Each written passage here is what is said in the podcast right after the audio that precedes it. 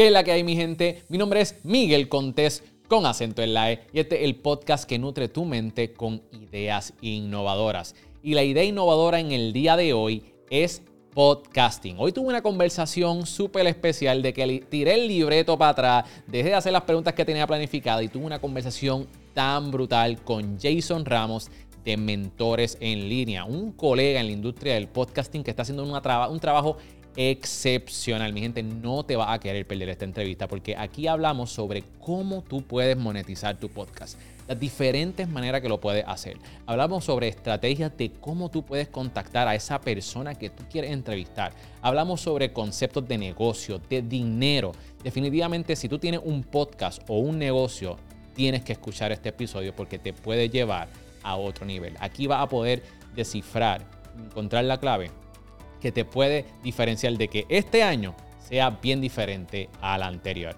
Antes de comenzar la entrevista, te quiero recordarle que si tú quieres hacer un podcast de la manera correcta, descarga nuestra guía en guiadepodcast.com. En esta guía que está hecha de que solamente tienes que hacer una tarea al día, en 30 días puedes tener tu podcast. Así que arranca ahora y ve a guiadepodcast.com para que puedas descargar nuestra guía y que puedas tener el podcast que siempre has soñado.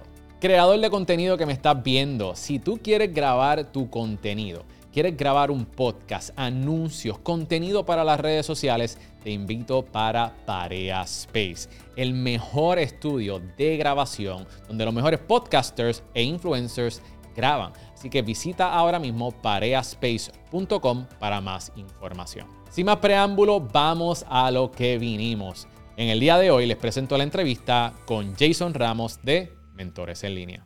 Y con ustedes, Miguel Contés, con acento en la E. Jason, bienvenido al podcast. ¿Cómo estás, brother? Vos, ¿qué está pasando? Mano, estoy contento y feliz de tenerte aquí porque creo que esto estaba pasto. Full. Y esto es para mí un placer de verdad poder estar en Serial Empresarial. Mano, Jason, tú eres un colega, haces podcast. ¿Hace cuánto fue que tú empezaste? Nosotros empezamos al mismo tiempo a hacer podcast. No, tú empezaste antes que yo. Yo empecé en octubre del 2019. Octubre del 2019. So, literal un año, porque yo empecé mi podcast octubre 2018. Eh, yo lo que quiero hablar aquí al público, vamos a hablar sobre podcasting. Vamos a hablar sobre tus comienzos. Vamos a hablar sobre diferentes estrategias y simplemente, ¿verdad? Poder compartir este conocimiento con las personas que quieran hacer un podcast, que estén pensándolo. So, vamos a comenzar con tu inicio. ¿Por qué comenzaste Mentores en línea? Mira, Mentores en línea puede sonar hasta bien romántico, pero todo va a mi inicio como emprendedor. Mi primer negocio yo lo fundé cuando tenía 13 años y era una casa de distribución de patinetas y longboards. Y en aquel momento, mirando el tiempo, ¿verdad? 2013, el lado de podcasting estaba empezando ah, en Estados Unidos. Y en ese momento yo no tenía un lugar donde yo escuchara las historias de personas que a mí me motivaran. Si tú tenías tu YouTube donde podías escuchar quizás Tony Robbins, en ese momento yo seguía mucho a Rob Dyrdek, pero era porque todavía estaba en televisión para ese momento pero no había un espacio donde yo pudiera sentarme a escuchar la historia de un emprendedor local. Y varios años más tarde, seis años más tarde técnicamente, yo me siento y digo, ok, ¿qué es algo que en aquel momento yo no tuve y hoy en día yo puedo funcionar como herramienta para que la próxima generación tenga ese espacio? Y ahí es como sale Mentores en línea. Brutal. Me encanta el nombre, Mentores en línea. ¿Sabes? Yo lo entiendo, pero quizás hay algún meaning detrás de Mentores en línea. Eh, no, realmente no. Esto sale una noche, me siento a ver un curso de podcasting, decía, pon palabras eh, que tú seas, ¿verdad? Que identifiquen quién va a ser tu nicho y que identifique algo del podcast. Y yo quería traer mentores, era una palabra que yo utilizaba, era una palabra que estaba bastante en mi vocabulario. Y yo dije, bueno, va a ser en línea. Y momento, mentores en línea. Y, cuando, lo dijiste, tú dijiste este. El papel todavía está. Yo mantengo mucho de mis records en libreta y me gusta lo físico. Quizás es un poquito de, este lado de, mi cultura de mantener y tener un poco más de garbage o ¿cómo que se llama? Este cluttering que debería. Pero yo te puedo decir que eran tres, cuatro nombres. Me salió bien rápido en esa noche y lo primero que yo hice tan pronto saqué el nombre fue, ok, está disponible en Instagram, está disponible en Instagram, está disponible en Facebook, está disponible en Facebook, está disponible en LinkedIn. Dominio no, el dominio eventualmente estaba el punto co disponible y eventualmente compramos el punto com una persona que lo tenía. Y eso fue una adquisición como unos dos años después. Eh, y una cifra bastante significativa por el domain. Que tuviste que negociar. Sí, sí, sí. Eh, la persona quería sobre 5 mil dólares por el domain y eso no era factible. ¿En cuánto pudiste, si nos puedes decir, en Sí, cuánto sí. pudiste eh, Eh, cuadrar, negociar el. Sin el, brokerage fee, ¿verdad? Porque cuando tú usas este tipo de plataformas hay un, un cargo que te hacen estas plataformas de un 10%, si no me equivoco, pero fueron 1.250 dólares. De 5000 De 5,000. a, a 1000, ¿cuánto? A 1.250. A 1250 yo creo que that's a win. De verdad que sí, Sí, sí. Y yo creo que eso es bien importante. Una de las cosas que yo le digo a las personas cuando van al momento de crear un podcast, ¿verdad? Que vayan a escoger el nombre, que verifiquen si está disponible número uno, que no esté cogido en Apple Podcast y que Mm. no haya otro podcaster que esté utilizando ese nombre. O sea, tú no quieres que haya confusión al momento de tú promocionarte y que cuando tú te promociones, tú estés promocionando al otro. Claro. Y número dos, el dominio es bien importante. Hay muchas extensiones que están populares, pero yo a todas costas trata de que sea .com. A nivel de SEO, eh, aquí no estamos ni cómo se ve, pero a nivel de SEO y cómo funcionan las plataformas, Right. el .com es el que más peso tiene. Y es más fácil de explicar. Eh, no sabes cuántas veces yo decía, no, es .co sin la M. Exacto. Es bien incómodo tú tener que explicar a la persona, oh, .io, .com, punto... O por ejemplo, hay estas exten- extensiones de dominio. Cuando estamos hablando de dominio, ¿verdad? Es cuando tú pones en, en Google o en Safari, tú pones, ¿verdad? Cerealempresarial.com. Eso se llama un dominio. Este, y hay diferentes extensiones. En vez de .com está el .org, .net. ¿Sabe? Cada uno tiene sus propósitos, ¿verdad? Si estás hablando quizás en un mundo corporativo y tú quieres tener todos tus empleados como que bajo un dominio, tú usas mayormente .net, Ajá. etcétera. Pero el .com es bien importante porque tiene mucho peso y reconocimiento. Hay unas extensiones, por ejemplo, .marketing. Entonces tú vienes y quizás todavía la gente no entiende el concepto de las extensiones. Entonces tú dices, ah, sí, mira, visítame en mi página cereal.marketing. Y ellos se quedan como que... ¿Y "Ok, el .com? ¿Punto qué? ¿Qué? Sí. ¿Qué? Entonces tienes que explicarlo. Si tienes que explicarlo, ese no es el nombre. Claro. Lo mismo va con el nombre del, del- del- del podcast también. Si tú vas a ponerle un nombre a un podcast eh, y lo tienes que explicar, no, no, se escribe sin la E, sin la O, aquí, y te pones muy creativo, ese no es el nombre para tu podcast como tal. Y a mí me pasó algo similar con lo que tú dijiste cuando yo seleccioné Cereal Empresarial. Yo me acuerdo que yo estaba haciendo esa misma lista y yo quería que mi nombre tuviera empresarial en el nombre. So, yo cogí y puse, yo me acuerdo, yo también tengo esa lista. Empresarial, empresarial. Eh, dominio empresarial. Empresario, empresarial. Y empecé a hacer ese brainstorming. Y empecé, empecé. Y me acuerdo que llegué a un punto que yo dije, mañana empresarial. Eso está bueno porque es una manera de comenzar el día. ¿Qué hay en las mañanas? Hmm, desayuno empresarial. Cuando yo dije eso, yo dije, diache, qué brutal. Eso se escucha, se escucha bien, pero yo creo que yo puedo seguir. Y seguí. Y me acuerdo que puse eh, China empresarial, puse leche empresarial. Y dije, ¿qué más? ¿Qué más hay? Y después dije cereal empresarial. Y cuando lo dije, yo Cliqueó. sabía. Ese era el nombre del podcast. Perdóname, de mi organización, que esos otros 20 pesos, Ajá. después cómo cambiamos el nombre del podcast, pero, yo pero te así empezó. Cuando tú todavía estabas en mi rutina, era mi rutina mañanera. Mi rutina de trabajo. So, so, mi podcast se llamaba Mi Rutina de Trabajo. Y entonces lo que estaba pasando era que las, mi website se llama Cereal Empresarial. Exacto. Yo quería que todo estuviera como que encajado en Cereal Empresarial. Y entonces la gente, cuando decía de mi podcast y hablaba de mi podcast, me decía, Tacho, me gusta tu podcast, Cereal Empresarial. Y yo, no, no, no, no se llama Cereal Empresarial, ese es mi website. Se llama Mi Rutina de Trabajo, porque yo quería que cuando yo escribiera el artículo de la persona que yo estaba entrevistando, el título dijera, mi nombre es Jason Ramos, de Mentores en Línea, y esta es mi rutina de trabajo. Y ese era el concepto detrás del podcast.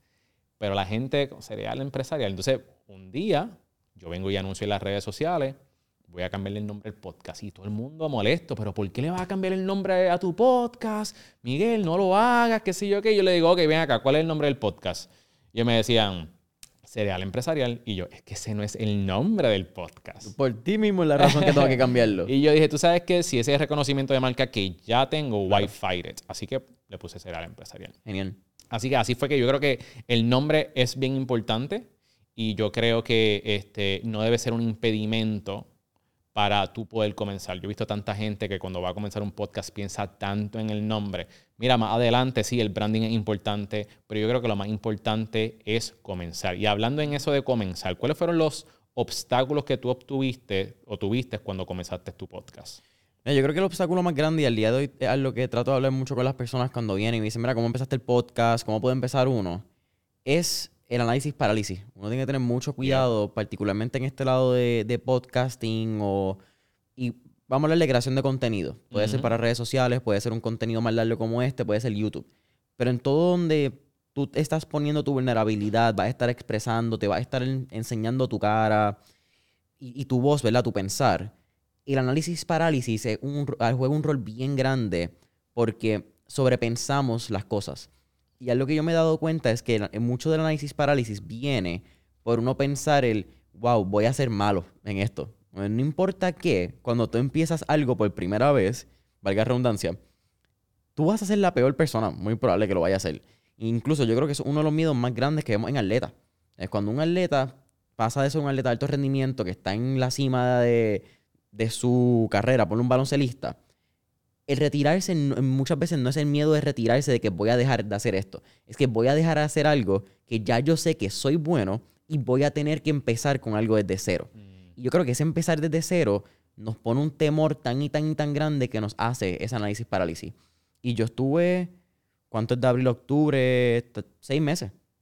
Seis meses con concepto, seis meses con arte, seis meses con las entrevistas que yo quería. Y simplemente fue un análisis parálisis que era como, en algún momento suelto un podcast y tenía el micrófono y yo subía la promoción a las redes sociales y de todo el mundo sabía que venía un podcast. Pero yo no me lanzaba, no me atrevía a lanzarme. Wow. Y eso salió a principios de octubre del 2019 grabamos y sale octubre 27. Esa fue como que la fecha oficial de lanzamiento. Wow. Tú sabes que tu historia me recuerda mucho a la mía porque literalmente yo tenía mi podcast ready en julio y yo no lancé hasta octubre por exactamente la misma cuestión. De que no me atrevía y decía siempre que me faltaba algo. Mi excusa era, ah, no, es que me, me- me hace falta mejores cámaras, me hace falta mejores micrófonos, me hace falta, no, tengo que entrevistar a fulano, o el formato no me gusta, o mira, no tengo la música que... Y ponemos tantas excusas, mano. Eh, Yo te voy a decir cómo yo resolví ese problema, que lo he hecho ya dos veces y una bien reciente, pero cómo nosotros podemos sobrepasar ese parálisis del análisis. Para mí lanzándote eh, es la única manera, porque lamentablemente, y, y literalmente lo digo de esta manera, lamentablemente tu primer episodio va a ser el más malo. Así no importa qué pase. Tú puedes estar súper preparado, puedes tener el mejor micrófono, las mejores cámaras, y yo te aseguro que como quieras, tu primer episodio va a ser el más malo. El más malo. Va, va- va a soquear la primera vez que lo haga, pero de eso se trata y yo creo que hay algo lindo detrás de eso, Claro. porque tú vas a poder ver y la gente va a poder ver tu progreso. Y cuando estamos hablando de podcasting o YouTube, ¿verdad? También crear contenido un poco más en formato más corto, tú vas a crecer. Mientras el- el- tú evolucionas como ser humano, el podcast también va a ir evolu- evolucionando. Y la gente va a poder ver eso bien drástico. Yeah. Es porque el crecimiento, en el caso de nosotros que entrevistamos personas, cada vez que nosotros entrevistamos a alguien tenemos un crecimiento, aprendemos algo nuevo, aprendemos una manera nueva de pensar. Y mientras van pasando los episodios y van pasando los años, esa, ese anfitrión también va a ir creciendo. Y las personas que te han escuchado, no tiene que ser el primero, pero muchas veces las personas siempre van al primer episodio. No me preguntes por qué. A la gente Mano, le sí. encanta ir al a mí primero. Me da, a mí me da como un cringe, como no. que la gente me escribe, empecé a escuchar tu podcast y voy a empezar desde el principio y yo como No. que... Si tú eres de los que hace eso, tú eres parte de nuestros dolores de cabeza, by the way. Como tú eres de ese corillo que cuando miramos las estadísticas decimos, ¿y por qué esta gente va a ese episodio? Como que... Bien brutal, bien brutal. Pero, pero, pero como, te, como mencioné, hay algo lindo detrás Claro. de eso. Ven ese progreso, ese crecimiento tuyo. ¿Qué es lo más que tú has aprendido de entrevistar a tantos emprendedores, tantos mentores? ¿Qué es lo, más que tú te has llevado de estas entrevistas? O vamos a empezar por ahí. ¿Qué es lo que tú has aprendido? Y luego cuéntame cuál es el factor de éxito que tienen todas estas personas que tú has entrevistado. ¿Qué es lo más que yo he aprendido? Te voy a decir dos cosas porque una creo que ya le he sacado de la saciedad y lo he dicho varias veces. Y yo creo que lo más que he aprendido es que estamos en una época donde la vida y la tecnología nos ha posicionado a estar más cerca de cualquier persona que uno quiere conocer que en cualquier otro momento de nuestra historia como seres humanos. Eh, antes, lo estaba hablando hace poco, si tú miras 30, 40 años atrás, conseguirnos a nosotros, tenía que ser llamadas, si no nos conocíamos, tenía que ser conseguir dirección, conseguir número de casa, mandar una carta y que a las tres semanas yo te contestara. Hoy en día estamos a un mensaje de redes sociales. Eh, estamos hiperconectados y a veces nos ponemos mucho miedo de decimos, ah, no, es que esa persona tiene 80 mil followers, ah, no, esa persona tiene X cosa o no la conozco. So what? escribieran un mensaje. Así yo conocí a John Lee Dumas. Esa fue literalmente la única manera que yo llegué a John Lee Dumas, que para el que no conozca, él es el fundador de Entrepreneurs on Fire, Yep. uno de los podcasts quizás más grandes en, en audio. Y sucedió por un mensaje de Instagram. Muchas veces quizás no, toma, no toma solamente un mensaje. Quizás va a ser un mensaje de Instagram, un mensaje de LinkedIn, un email, de momento te dan su número de teléfono, así que tienes que volver a tener otra conversación por texto Yep. o por llamada. Pero estamos posicionados para poder lograrlo. Pero yo creo que otra cosa que he aprendido, eh, y esto es casi parafraseando también un libro de Rich Roll, otro podcaster, que es que las conversaciones importan. Conversations matter. Y tú y yo lo hablamos antes de empezar este podcast. Estamos en un momento en, en la historia de la humanidad también donde todo se ha convertido bien eh, político. Se ha convertido bien X o Y, bien blanco-negro. Como que no hay, un, no hay un punto gris en esta vida. Porque todo se puede convertir controversial. Definitivo. Cualquier yo- cosa. todo. Lo más mínimo que tú pienses que no puede causar controversia, causa una controversia. Porque tú tomas café negro y yo con leche, yo le hago daño al Ah, planeta y yo estoy tacho, matando. tú, tú estás matando el planeta Sí. usando y maltratando a los animales, las vacas. Y te van a mandar, mandar a ver un documental de Netflix y eh, greenwashing y todo. Es brutal, So- es brutal. Me he dado cuenta que el espacio de tener conversaciones es una de las formas más, yo creo, directas a entender la opinión de otras personas. Y muchas veces nos negamos o we neglect eh, each other de tener conversaciones porque quizás esa persona tiene un pensar diferente al mío. Mm. Pero que tú tengas un pensar de X tema y yo tenga otro, no nos hace enemigos. Eh, No nos hace en contra. Y yo creo que hemos perdido esa sensibilidad como seres humanos de permitirnos el espacio de tener conversaciones simplemente por tener conversaciones. Como el que yo puedo aprender de un punto de vista que quizás yo no estoy de acuerdo, pero yo puedo cambiar mi pensar o puedo quizás reflexionar de por qué yo estoy pensando de esa manera, porque tuvimos esta conversación. Exacto. Yo creo que mucha gente en donde estamos viviendo hoy día no quiere tener esas conversaciones. Y yo creo que eso es un grave problema. Porque entonces no podemos realmente. Yo creo que la manera que nosotros crecemos como civilización, como país, como comunidad, como, como hasta en el mismo dentro del hogar, yendo de lo macro a lo micro, es teniendo estas conversaciones y viendo otros puntos de vista. Porque es que si no, la vida no es divertida. Vamos a empezar por Claro. ahí y no podemos aprender. Hablando de gente que tiene opiniones. con- mira, yo voté hasta, la- hasta las preguntas que tenía y vámonos por esta línea. Zumba. Eh, Este, ¿Tú tienes haters, este, Jason? ¿De Sí. verdad? ¿Cómo, cómo- ok, so, ¿qué es lo que te dicen estos haters y cómo te has trabajado con ellos? Mira, con yo, tu podcast. yo recuerdo y todavía tengo un screenshot, no sé el nombre de la persona, está en, en estas fotos que uno graba a veces que le toma screenshot. Y yo recuerdo que tan pronto yo empecé el podcast, yo siempre he sido bien grande en LinkedIn. Eh, he creído mucho en la plataforma, creo que es una plataforma que mi generación no mira tanto eh, y he tratado de sacarle el mayor provecho posible a, a todas las conexiones que uno puede hacer en LinkedIn. Y bien rápido en el podcast dije que toda mi promoción que yo hacía en Instagram, yo también la iba a hacer en LinkedIn. Porque encontraba que había un- una audiencia más madura y una audiencia que quizás iba a estar más en línea con mis temas cuando estaba empezando. Era ya casi un- una audiencia curada. Y yo recuerdo que uno de los primeros comentarios fue, ay Dios, esta generación Z no sabe escribir ni en español. Tiene eh, todo lo que hablan es spanglish. Y eso fue, yo creo que fue literalmente en el primero o segundo episodio. Wow. Fue bien rápido y en ese momento me chocó. Fue como que, qué pantalones, ahora yo también tengo que escribir como tú piensas, como que le pasa a esta persona. Pero yo creo que también he tenido, por mi edad, he tenido muchos haters en, en mis círculos cercanos de amistades. ¿De verdad? eh, ¿Cómo así? Explícanos un poquito. Mano, personas que cuando hablo de cosas me decían, tú no puedes soñar tan grande, tú no puedes pensar de esa manera, todo eso es irreal. eh, no, no voy a decir nombre, ¿verdad? Pero tengo varias personas bien directas de que fueron esas palabras. Que cuando hablábamos de sueño me decían, chicos, que tú no puedes estar soñando de esa manera, la vida no funciona así. Y yo, tu vida no funciona así. Como que, que tu vida y tus parámetros y tus circunstancias te hayan predispuesto a que tú pienses de esa manera, no significa que mi vida funcione igual que la tuya. Poderoso, mi hermano. Eso está sumamente poderoso. Yo creo que por eso hay que tener mucho cuidado con las personas que tú te reúnes, con las personas que tú tienes a tu alrededor. Yo creo que una de las razones por la cual yo he tenido éxito, o lo que yo considero éxito como podcaster, ha sido las personas que me rodean. Si, si alguien nos, está- no- nos preguntaría a nosotros ahora mismo, eh, ¿cómo yo puedo crecer mi podcast? ¿Cómo yo puedo crecer eh, mi, mi- mi alcance? La manera que yo lo hice fue con la gente que está alrededor mío. Yo cambié mi círculo de amistad y yo cambié las personas que me rodean. Y al momento que yo hice eso, mi vida fue completamente otra. Por eso fue que yo empecé a ser al empresarial. Yo comencé a ser al empresarial porque yo estaba pelado. Yo estaba triste, deprimido, no tenía nada, perdí mi negocio, perdí todo. Y yo dije, yo no necesito dinero. Yo lo que necesito es la gente correcta a mi alrededor. Y si yo tengo la gente correcta a mi alrededor, las cosas pueden cambiar. Y efectivamente, en estos días, eh, todo lo que, gracias a Dios, primero que todo, todo lo que yo tengo, le doy gracias a Dios. Y luego a mi amistad y a las conexiones. En estos días en el estudio estuvo una persona bien prominente de este país que tiene unos medios de comunicaciones sumamente masivos.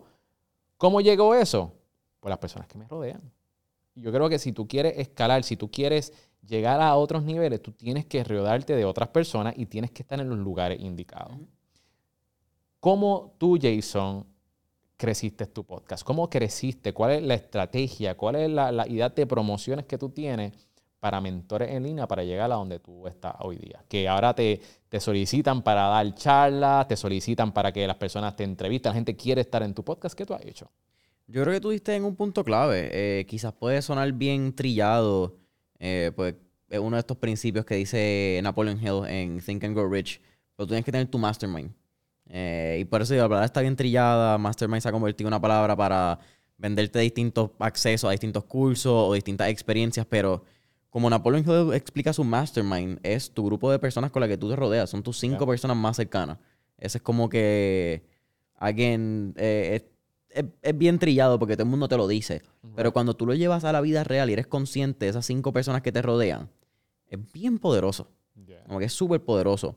Yo creo que otra cosa también bien interesante que él habla en ese libro es tú tener tu, tu board of directors personal.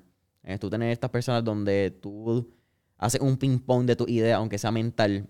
Y yo creo que a mí me ha ayudado mucho tener este tipo de estructura, que no es que la tengo y digo, ok, tú eres mi CFO, tú eres mi director, tú eres mi presidente, pero yo trato de pensar a quién yo quiero contactar, cómo voy a contactarlo, cómo puedo llegar a estas personas pensando en qué, en qué mi futuro yo quiere ver yo muchas veces trato de contactar, o cuando tengo entrevistas, también estoy pensando, ok, esa entrevista, ¿cómo me puede llevar a otra entrevista? Yes. ¿Cómo esta entrevista me puede abrir puertas quizás a lo que el futuro Jason está pensando hacer? ¿Cómo esta, esta entrevista también me aporta a mí, Jason, como persona? Entonces, yo trato de mirar también mentores en líneas como mi universidad. Mentores en línea, aparte de ser una forma de crecer mi network y crecer mi acceso para muchas personas, ha sido una manera de yo poder educarme en un montón de temas y crecer intelectualmente. Yo creo que eso es algo bien grande de lo que Mentor en Línea me ha dado. Y últimamente hemos expandido. Antes éramos bien enfocados en empresarios e influencers que habían hecho negocios. Esa era bien grande la audiencia. Y ahora lo cambiamos a personas que están haciendo las cosas diferentes. Porque la única manera que tú puedes crear un resultado diferente en tu vida es cuando tú decides hacer las cosas de manera diferente. Y eso me ha cambiado el pensar. He tratado de entender mucho atletas de alto rendimiento, atletas olímpicos, cómo pasan por este proceso. Eh, un atleta, un empresario. Lo que pasa es que su manera de emprender ha sido en otra manera, en otra, con otras habilidades. En vez de quizás empresarial, pues sin estética. Tenía unas ventajas sin estética física que decidiste emprenderla de esa manera, pero tiene negocio. Tiene un montón de desarrollo personal. Cómo el desarrollo mental afecta a tu desarrollo físico y viceversa. Yo creo que toda esta ha sido parte de, lo que Mentores en Línea ha aportado mucho a Jason. Excelente. Me encanta, me encanta. Y, y volvemos a lo mismo. Círculo de personas que te rodea círculo de personas que te rodea es clave para tu desarrollo y para tu éxito. No sé si esto te ha pasado, pero desde que tú te empiezas a rodear con todas estas personas, tus ingresos han mejorado, han incrementado. Sí. Y yo creo que también eh, algo que he aprendido es que el dinero va a llegar después de que tú estás preparado para que el dinero llegue. Tú tienes que tener unos pilares y unos fundamentos, no es solamente decir, yo quiero ser millonario, que el dinero llegue. No, tú tienes que también prepararte mentalmente. No, tus hábitos financieros y tus hábitos personales van de acorde con el dinero que tú quieres generar. No, si no lo están, no van a llegar. Tú mm. puedes trabajarlo, pero no vas a estar en la frecuencia correcta de que el dinero te va a llegar a ti. Y yo creo que también tus amistades van de acuerdo a eso. Eh, los otros días me pasó en, una charla donde me siento con esta persona y estamos hablando de pana. Y entonces en un momento dice, mira, mala mía, tengo que cobrar esta llamada, que es que tengo un contrato. Y va, tiene su llamada y me dice, no, mano, mala mía, es que estábamos hablando y era un deal pequeño para ellos, pero pensaban que era un deal pequeño para nosotros. Y era un deal hablando de nueve cifras. Hablando de el, deal, el deal para la, la persona. La, otra persona era un deal pequeño, pero para ellos era grande. Era grande. Y estamos hablando, él hablando normal, era un deal de nueve cifras. Estamos hablando de cientos de millones de dólares en una compraventa de, de propiedad inmueble, de real estate. Y el momento fue como que, espérate, ok, mi círculo de amistades está hablando en esta cifra. Mi círculo es como que, Y es normal. sí, literal, él, él está hablando de nueve cifras que son más de 100 millones de dólares en una conversación como si eso fuese su almuerzo. Eso es parte del día a día de él. Y eso para mí fue un, un eye-opener porque a veces hablamos que están, las cosas están caras. Que las cosas valen 100, 200 dólares, 1000, 1500, 30 mil un carro. Pero lo que es caro para ti no necesariamente es caro para otra persona. That's right. Entonces, ¿cuánto es mucho dinero para ti? Eh, tu mucho dinero quizás para Miguel es diferente para el de Jason. Pero es que también va a variar de cuánto dinero tú quieras tener en la vida. Eh, por eso es que a veces cuando hablan de... Y esto lo he visto mucho recientemente, lo estaba hablando. Que, y lo hablamos con mi generación. Estoy viendo mucha de mi generación empezar a conformarse con cierto dinero y ciertos ingresos. Que creo que también va bien atado al- al- a la gratificación instantánea que hemos tenido en las redes sociales. Entonces, cuando de momento ven que generar 80 mil, 90 mil, 100 mil dólares, que puede ser quizás lo que su estilo de vida está acostumbrado, cuando se ven el trabajo que toma, generar ese tipo de ingresos y las zonas incómodas que se tienen que poner para generar ese tipo de ingresos, dicen, no, yo estoy bien quedándome con mis 10, 15, 20 dólares la hora. Y eso está bien, nadie critica, yo no critico el ingreso de nadie, el trabajo honra y el que se sale todas las mañanas a sudar un peso para poner comida en la mesa, tiene mi respeto y mi admiración. Pero mucho dinero para ti quizás no es mucho dinero para mí. Y yo creo que si tú estás buscando crecer tu finanza y crecer tu network, tienes que estar bien pendiente a cómo tú hablas con el lenguaje del dinero. That's- that's Porque right. hay cosas que son caras. Hay cosas que no tienen el valor y valen mucho dinero. Ujú. Pero las cosas que valen mucho y tienen un significado para tu vida o para tu crecimiento no son caras. Valen mucho. Su valor es grande. Y ese cambiar esas palabras para mí fue reciente, menos de seis meses. Y ha cambiado mi, mi outcome económico sustancialmente en los pasados meses, te diré yo. Lo que cuesta versus lo, Lo que que, vale. vale. Y eso, eso es bien cierto porque cuando hay diferentes tipos de, em- de emprendedores, negocios incluso, que ofrecen exactamente lo mismo, pero están valorados en diferentes precios. Por eso es que yo digo que en, en el mundo del podcasting hay oportunidades para todo el mundo, porque la gente que, con las que tú conectas no son las mismas que las que yo conecto. Entonces, volviendo a lo del, del tema del dinero, eh, recientemente tuve una conversación en el podcast este, con Mr. Abundancia, Ajá. el otro día que estaba hablando sobre eso mismo, sobre el termómetro financiero. ¿Me entiendes? Él dice, mira, mi termómetro financiero es de, de, de 100 millones de dólares. Pero para Elon Musk, 100 millones de dólares, pss, eso, eso es petty cash en el bolsillo. So, todo va a depender de cuál es tu mentalidad y esas conversaciones que tú estás teniendo. Porque cuando yo me sigo rodeando de todas estas personas, me pasa exactamente lo que tú acabas de decir. Lo que yo pensaba que era mucho dinero, cuando yo veo a todas estas personas que están haciendo el doble, triple, cuatro, cinco, seis, diez veces más de lo que yo estoy haciendo y para ellos es como que lo hacen con la izquierda, yo digo, espérate, hay oportunidades, hay cosas que yo puedo seguir creciendo porque me, me tengo que quedar estancado. Yo tengo, yo escuché esta frase una vez y siempre se me ha quedado conmigo. Satisfecho sí, conforme jamás. Tú puedes estar satisfecho con lo que tú hayas hecho, pero nunca debes estar conforme. Todos los años tú tienes que estar, mira, aunque sea un peso más, mejor que el año pasado. Siempre un poquito el año pasado. Un poquito. Y, eso, y, es- y ese ha sido siempre como que mi, mi- mi modo de operar todos los años. El próximo año yo tengo que estar mejor que el pasado. Aunque sea un peso más, pero vamos a darle con todo. Jason, quiero eh, hablar sobre, ya que estamos hablando sobre dinero, monetización. Mm. ¿Cómo tú monetizas mentores en línea? ¿Puedes compartir con nosotros Sí. que, cómo, cómo tú lo monetizas? Sí, mira, auspicio siempre ha sido un lado bien grande para mentores en línea.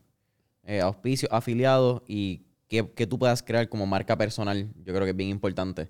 Eh, algo que un podcast te permite es posicionar tu marca personal te- como un experto en X o Y cosas. Y eso ha sido una manera bien grande de monetización en los últimos meses. Es como Jason Ramos puede aportar a la vida de las demás personas, sea, llámalo consultoría, mentoría, coaching, hay mil palabras, asesoría, son como que las cuatro principales que uno puede hacer Ujú. de valor para otra persona. Pero yo creo que eso, esas son las tres áreas más importantes. Auspicio. Auspicio, afiliado y con lo que tú quieras monetizar de tu marca personal. Right. Y yo también creo que, este, y eso es bello, by the way, el auspicio. Eh, de los tres, eh, los auspicios son lo- la mayoría de donde Mentores en línea genera mayor ingreso. Ahora ha cambiado. Ahora ha sido más personal, más consultoría. Eso ha Ah, sido un, un- interesante. un- yeah, un shift de ese lado de cómo los números se cambian. Excelente, excelente. Tu, tu relación con los auspiciadores, han sido personas que han venido a donde ti o tú has hecho el reach out? Ambos. Ambos. Eh, en los inicios llegaron.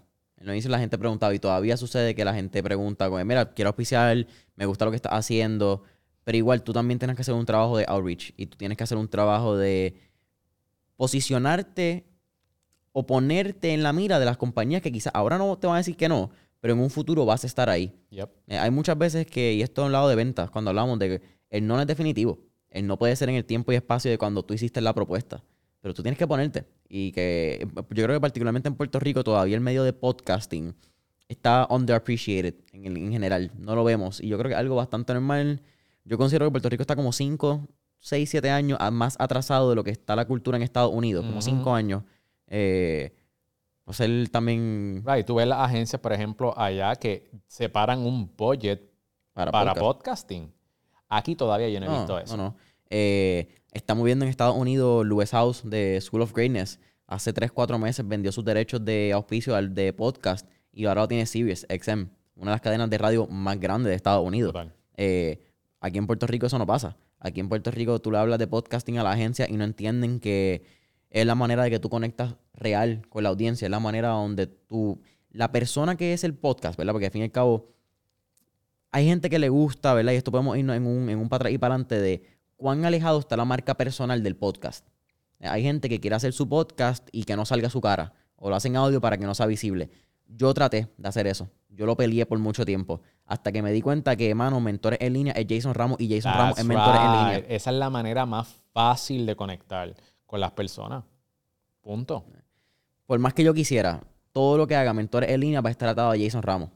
Es porque Jason Ramos es la voz. Jason Ramos es quien hace el podcast. Eh, por eso también recientemente yo cambié mi- mis títulos. A mí no me interesa ya ser el CEO, el fundador. He quitado mucho mi ego de ese lado. Eh, me gusta mucho pensar ahora como director creativo. A mí no me porque- importan los títulos, mano. No, yo lo, lo- tuve un tiempo, creo que tiene que ver mucho por mi edad. Eh, yo, ah, digo mi edad, quizás es joven, porque creo que a los 18, de los 18 a los 23, 24 años, tú estás encontrando tu identidad todavía de qué quieres ser, la vida. Ves muchos panas que se están yendo a firmas de consultoría, firmas de contabilidad. Y a mí me gustaba el ego de decir, no, yo soy fundador, yo soy CEO. Who gives a damn? Como que yo me di cuenta que eso era algo que me satisfacía a mí. Era un ego personal que me llenaba y para mí fue como que, espérate, no, no hace diferencia. Exacto. No hace absoluta diferencia que tú seas director ejecutivo, que tú seas director creativo. Eh, lo estaba escuchando reciente en una entrevista del director de... o fue- ¿Quién fue el fundador de Osprey? La marca de bultos de, de hiking. Ok. Eh, es una quizás la marca más grande de bultos de hiking. De, lo utilizan mucho también cuando hacen summiting, eh, llegar a Mount Everest y este tipo de aventura. Eh, y el tipo comienza su compañía en 1970 y la vendió en el 2021. Eh, tuvo 50 años para tener un éxito, algo que mucha gente piensa que sucede en 10 años. Y el tipo en el 1990, 91, él dijo, ¿sabes qué? Yo no quiero ser más CEO. Yo no soy director de compañía. Yo soy director creativo y yo soy diseñador. Ese es mi rol. Yo fui el fundador, porque esto empezó por una pasión. Pero yo no tengo que ser el CEO para ser el dueño de la compañía. Definitivo. Y eso ha sido algo que me ha abierto la mente porque pensamos que uno tiene que estar en esa posición central. Y no, hay gente que tiene ese don de ser la posición central, que le gustan las finanzas, que le gustan las personas. Si tú no eres esa persona Busca a alguien que lo sea. y rodéate de personas que sepan hacer las cosas mejor que tú. Definitivo. Y yo me quité el sombrero de, de mentores en línea porque yo me di cuenta que lo que yo hago es un arte.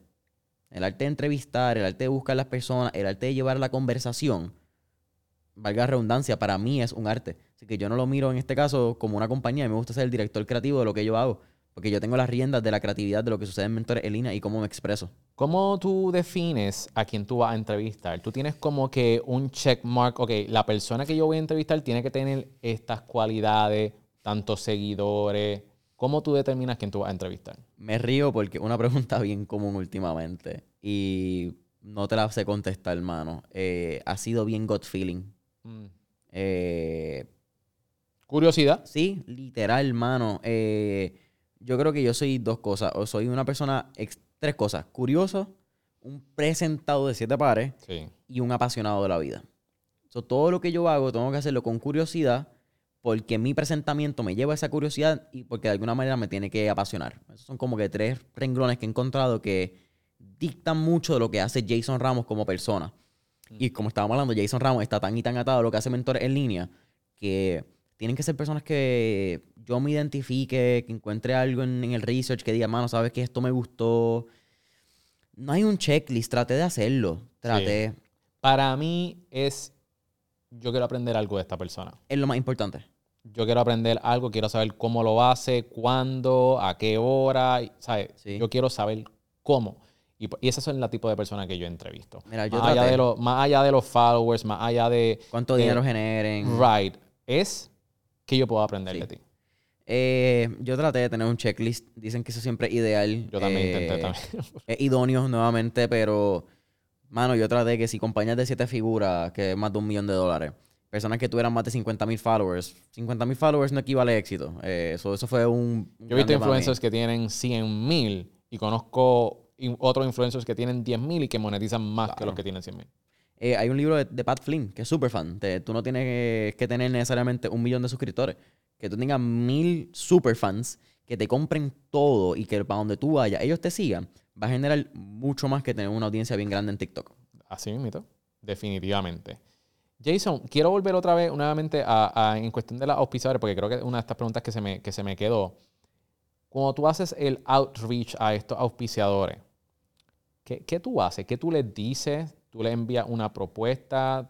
¿Qué, ¿Cuál es ese proceso y cómo se ve ese proceso para las personas que quizás tengan un podcast que estén a cierto nivel? Porque sí yo entiendo, quiero que antes que nos conteste la pregunta, yo creo que es importante que tú sepas qué es lo que tú tienes, que tú ofrezcas valor. Porque no es como que tú tienes que contestar la pregunta, ¿por qué alguien va a invertir en mi podcast?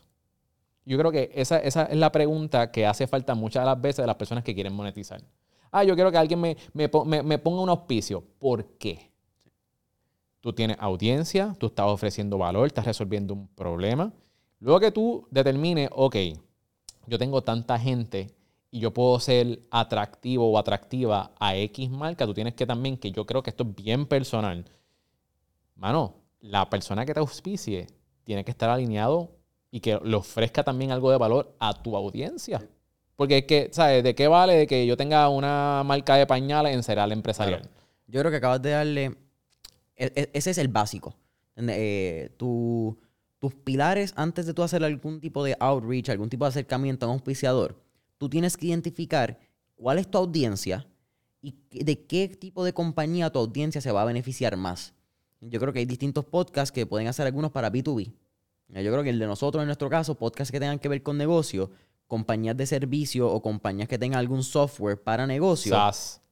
se van a beneficiar mucho de nuestra audiencia y nuestra audiencia se va a beneficiar mucho de ellos.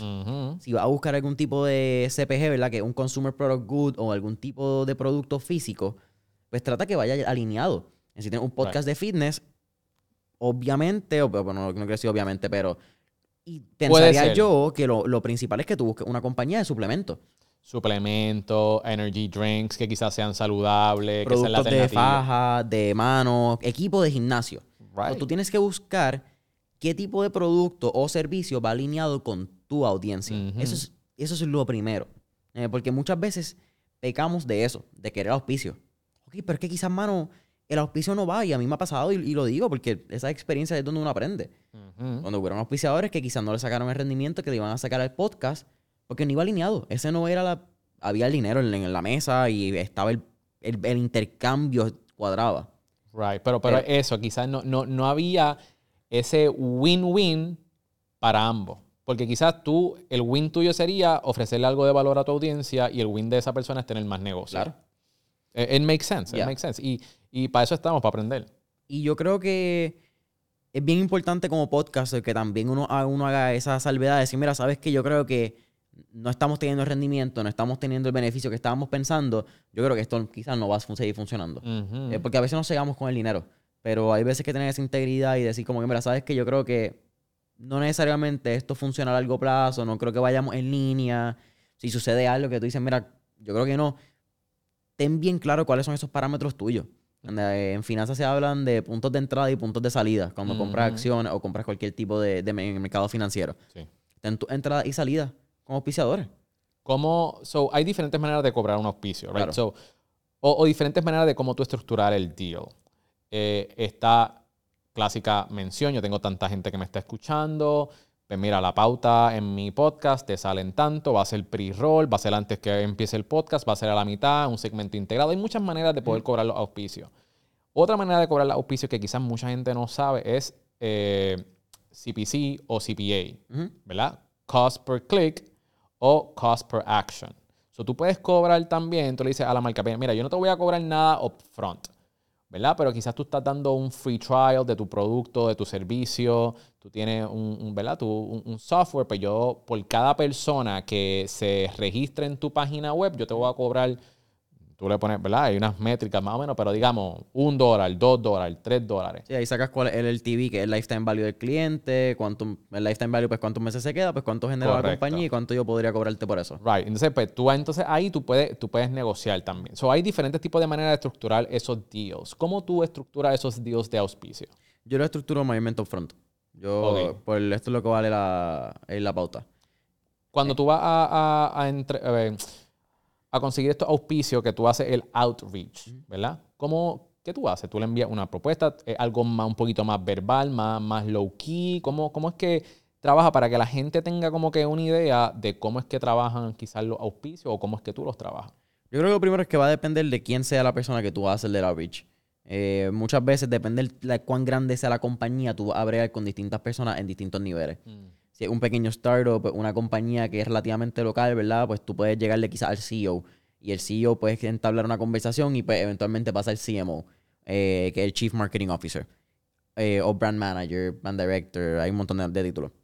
Y quizás van a haber momentos que va a tener que llegar, porque una compañía súper grande que va a tener que llegar al Digital Media Director o Media Director o Community Manager o eh, Public Relations Coordinator. Hay distintas vertientes, ¿verdad? Y hay distintos títulos de quién le va a llegar a la persona, depende de cuán grande sea la compañía. Pero depende el acceso de la persona, es donde tú entonces comienza la conversación. Eh, a mí siempre me gusta decir, mira, mi nombre es Jason Ramos, esto es Mentor en línea, esto es lo que hacemos, eh, me tomo la libertad de escribirte porque pienso que nuestra audiencia puede ser una audiencia de valor para X o Y compañía y me gustaría ver una posible colaboración. Brutal. Y ahí vamos a lo que hablamos inicialmente. Conocer tu audiencia y quién es la marca que se puede beneficiar de esa audiencia.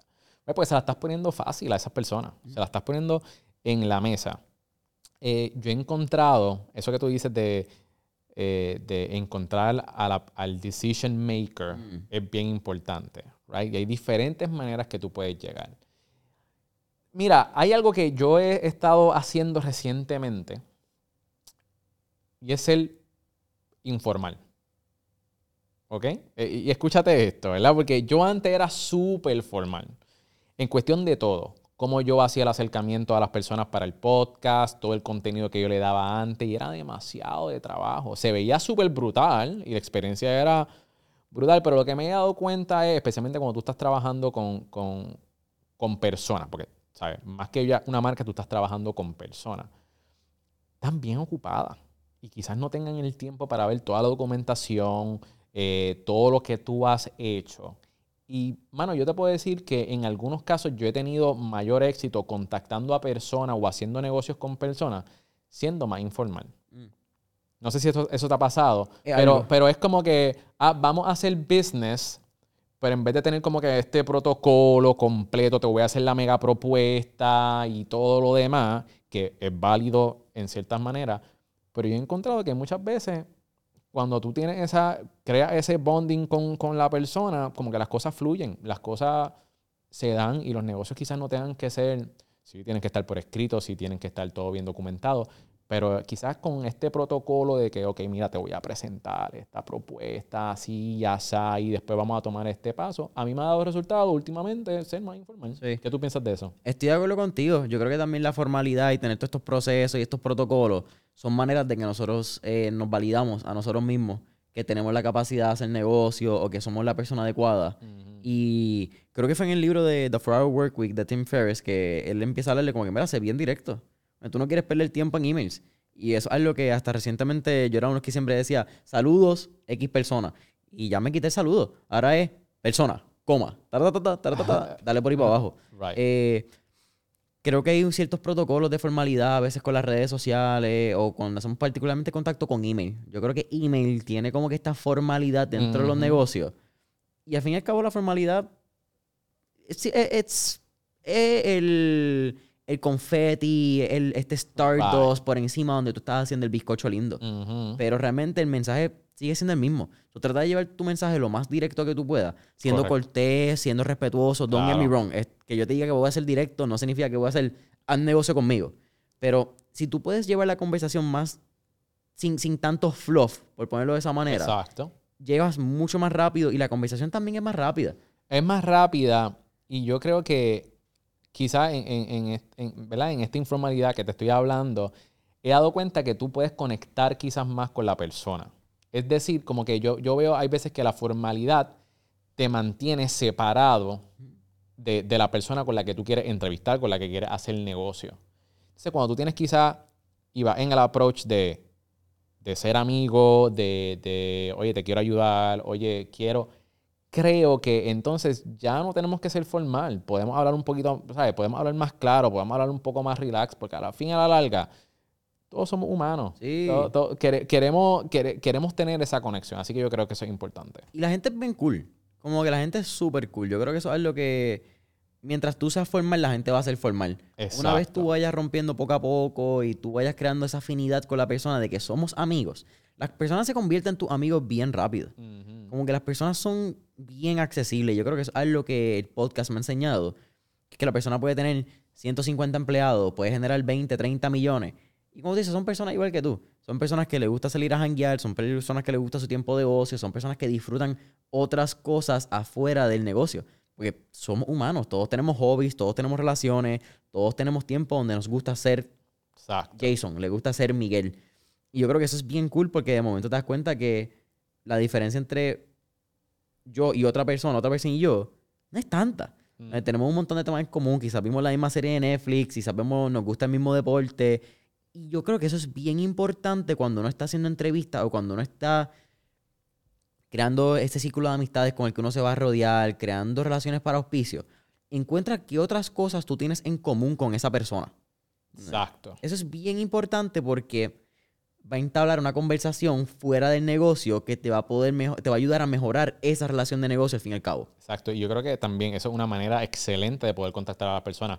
Sigue a la persona, mira a ver cuáles son sus gustos e interactúa con esa persona. Si publicó algo de Netflix, pues mira, eh, comenta en sus publicaciones, mira lo que está haciendo. Si tú ves que esta persona se pasa en X cantidad de, eh, de eventos, pues puedes conocer quizás a la persona en ese evento y también tienes la oportunidad de conocer a muchas otras más personas. Yo creo que eso es importante. Jason, vamos a la sesión de la O. Donde tienes que pensar rápido y escoger entre esto y lo otro. ¿Estás ready? Zumba. Más importante en una pareja, inteligente o graciosa. Inteligencia. Dinero o tiempo libre. Tiempo libre. Ahorrar o invertir. Ahorrar. Pizza o pasta. Pi- pizza. Hamburger o taco. Hamburger. Honestidad o los sentimientos de la otra persona. Honestidad. El papel de toilet, ¿cómo tú lo instalas? ¿Por encima o por atrás? Creo que por atrás. No estoy seguro. The Rock o Kevin Hart. The Rock. ¿Masaje de pie o de espalda? Espalda. Muy bien, ese fue el primer round. Muy bien, muy bien. Vamos para el segundo round. Ahora las preguntas se van a poner un poquito más difíciles. ¿Estás ready? Zumba. ¿Amor o dinero? Amor. ¿Siempre llegar 10 minutos más tarde o 45 minutos temprano? 45 minutos temprano. Que todas las camisas sean do- dos sizes más grandes o un size más pequeña. Grande. Vivir sin internet o vivir sin aire acondicionado ni calentador de agua. Anda. Eh, aire acondicionado y calentador de agua, internet. Mano, por mi trabajo yo creo que calentador de agua, calentador y... Vivir sin, sin sí, calentador de agua e sí. internet. Muy bien. Transportarte permanentemente 500 años al pasado o al futuro. Al pasado. Nunca poder utilizar un touchscreen o nunca poder utilizar mouse ni teclado. Eh, touchscreen. Ok. Y prefiere envejecer del cuello hacia arriba o del cuello hacia abajo. Yo creo que cuello hacia arriba. De la cara de Jason de "Eh, a rayos que voy a Sí, sí, contestar sí, aquí. cu- Cuello, cuello hacia arriba. El creo. cuello hacia arriba, el cuello hacia Sí, sí, arriba. sí, sí. Muy bien, sí, sí. Yo escuché que, que, eh, es más fácil, ¿verdad? Una cirugía del cuello hacia arriba. Full quedaba, sí. Tú sabes eso. Muy bien, pues esa es la sesión de la O. Gracias por contestar eso, Jason. Vamos entonces ahora a pasar a la sección de mentalidad y perspectivas de vida. ¿Qué mentalidad tú entiendes que es vital para prosperar? Somos, somos eternos estudiantes. Explícame un poquito más. Creo que un- lo que lo mismo que estamos hablando en las conversaciones, Miguel.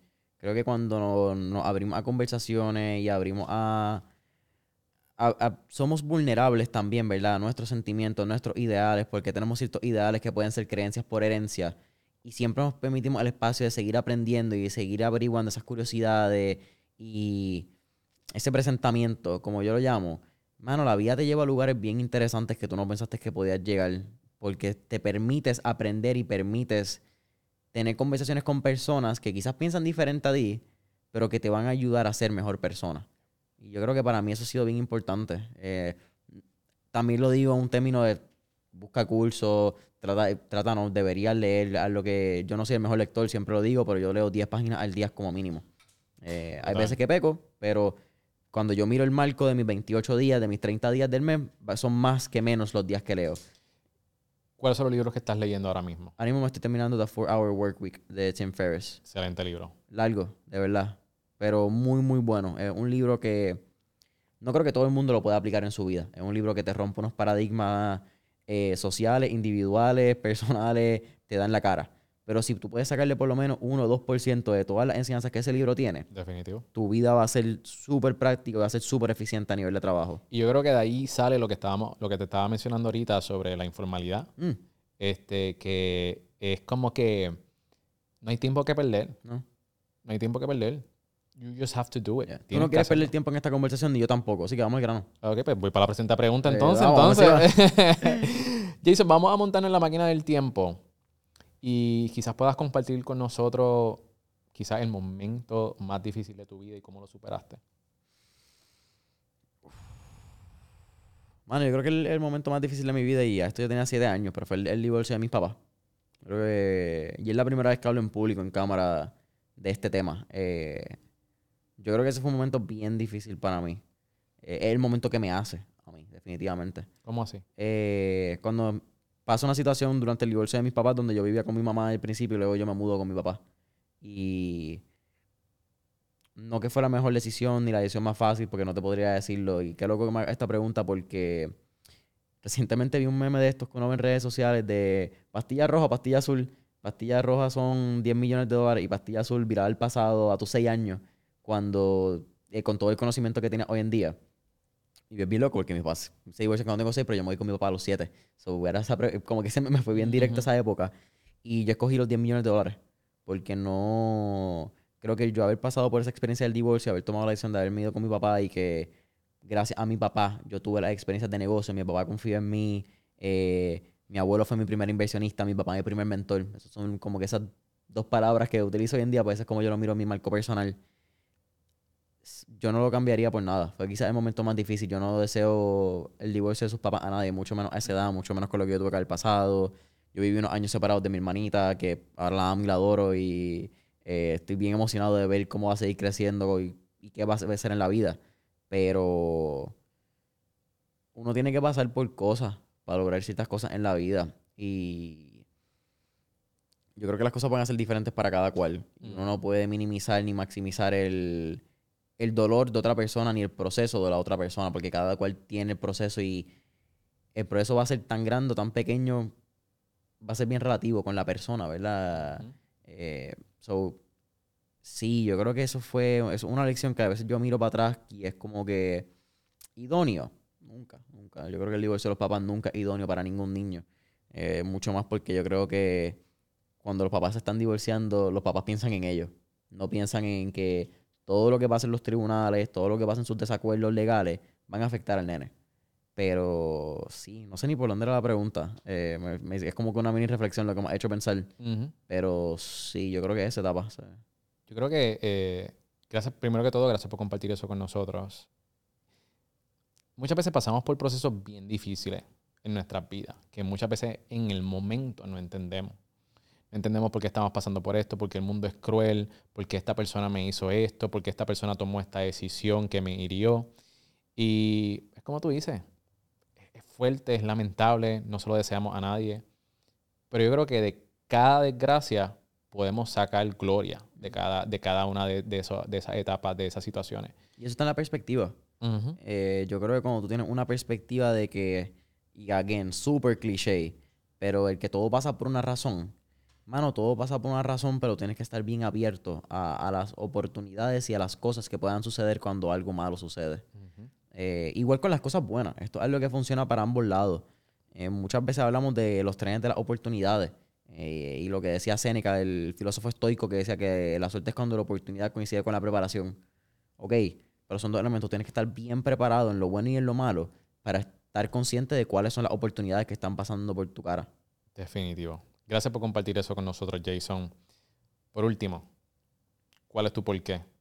¿Por qué tú te levantas todas las mañanas a dar lo mejor de ti? Uf. Yo creo que tu por qué puede cambiar en la vida. Eh, yo creo que es algo constante. Eh, y últimamente he estado pensando mucho en mi por qué, por la edad que tengo, cómo estoy mirando mi futuro. Digo, a los 30 años uno todavía sigue siendo súper joven. Yo empecé a los 13, para mí los 30 años era, mano, una eternidad y de momento me estoy acercando. Estoy más cerca de los 30 que de lo que estuve cuando empecé a los 13. Y yo creo que ahora mismo simplemente hacer orgulloso a, la a las personas que me ayudaron a mí en un principio. Eh, ahora mismo estoy en un momento de mi vida donde estoy sacrificando mucho de la satisfacción instantánea y mucho quizá de los hangueos, de los momentos, por mirar ese yo y que ese yo de mi futuro esté orgulloso de las decisiones que yo tomo hoy en día. Mi yo del, del presente está bien orgulloso de lo que el yo del pasado hizo. Todavía mira atrás y lo está hablando, tuve la oportunidad de estar con una de mis amistades de infancia recientemente, diciéndole, mano, yo no le recomiendo lo que yo hice en- a, a mucha gente. Eh, yo a los 14, 15, 16 años yo tenía un negocio mientras estaba en escuela superior. A mí un profesor que hoy en día, si estás escuchando esto, te quiero, tenemos muy buena relación, me invita a la escuela de charla. Ajá, claro, es bien ajá. fácil decir que, no voy a decir el refrán, pero es bien fácil decir que el perro es macho cuando. Exacto, Eh, exacto. Pero en aquel momento él me dijo que mis prioridades estaban viradas y que yo no iba a hacer nada en la vida. Wow. Porque yo decidí irme a un viaje de, de negocio en California en vez de estar una semana de clase. Ujú. Eh, yo perdí field days, yo perdí a quinceañeros, yo perdí actividades de cumpleaños de mis amistades por hacer lo que yo quería en ese momento. Hoy en día estoy súper agradecido. ¿Se lo recomendaría a otra persona? Eso va a variar por la persona. Va a depender mucho de cuál sea tu, tu carácter y cómo sean esas capas de cebolla que tú estés dispuesto a, a tener y aguantar. Pero hacer, no, no creo que hacer feliz es la palabra, es hacer orgulloso. Es decirle a esas personas que confiaron en mí, esas personas que pusieron su pellejo en, en la línea por lo que yo estoy haciendo hoy en día. Y si le sabes que este chamaquito hizo lo que yo quería que hiciera, como este chamaquito cumplió su palabra. Me encanta. Jason, no tenemos tiempo para más. Hay diferentes temas que me encantarían volver a hablar contigo. So, te voy a tener de vuelta en el podcast. Mencionaste sobre tu futuro yo este, múltiples veces y eso es un tema que también estoy estudiando, que he hecho. Este, así que tenemos, tenemos tela Sí. para cortar. So, Con- contigo un podcast de tres horas y... Sí, tacho. sí, yo creo que voy a tirar. Vamos a hacer el primer podcast de tres horas para poder seguir hablando y, y tirar los clips a los Joe Rogan. Pero, este, Jason, eh, contento de que estuviste aquí en Cereal Empresarial. Vamos a esta parte. Sabes que ya yo pagué esta parte, estoy de buena. Tira tu pauta donde la gente te puede conseguir. Mira, Mentores en línea, como estábamos hablando, Mentores en línea en todas las redes sociales, en el domain, YouTube, Mentores en línea y vamos a salir. Te lo tenemos todo en todas las plataformas. Eh, Jason, Jason Ramos G en Instagram. Jason es J-A-Y-S-O-N, Jason. Eh, yo creo que también tenemos el episodio con Miguel de Serial Empresarial, episodio 80 y algo. Estamos por, estamos por ahí y también tuvimos una conversación súper dura en el podcast de, de Jason en Mentores en Línea. Así que asegúrense de contactar a Jason y sigan todo lo que está haciendo porque definitivamente Jason está haciendo una labor increíble con unas tremendas entrevistas también. Así que mi gente, te recuerdo de que si tú quieres comenzar tu, tu podcast de la manera correcta, entra ahora mismo a guiadepodcast.com. Tenemos una guía donde puedes crear tu podcast con tan solo una tarea al día y puedes tener tu podcast en 30 días. Así que asegúrate de entrar ahí y para más información también puedes entrar a Cereal Empresarial. Sígueme aquí en YouTube y en las plataformas de Apple Podcast y Spotify y nos vemos en la próxima. Chao.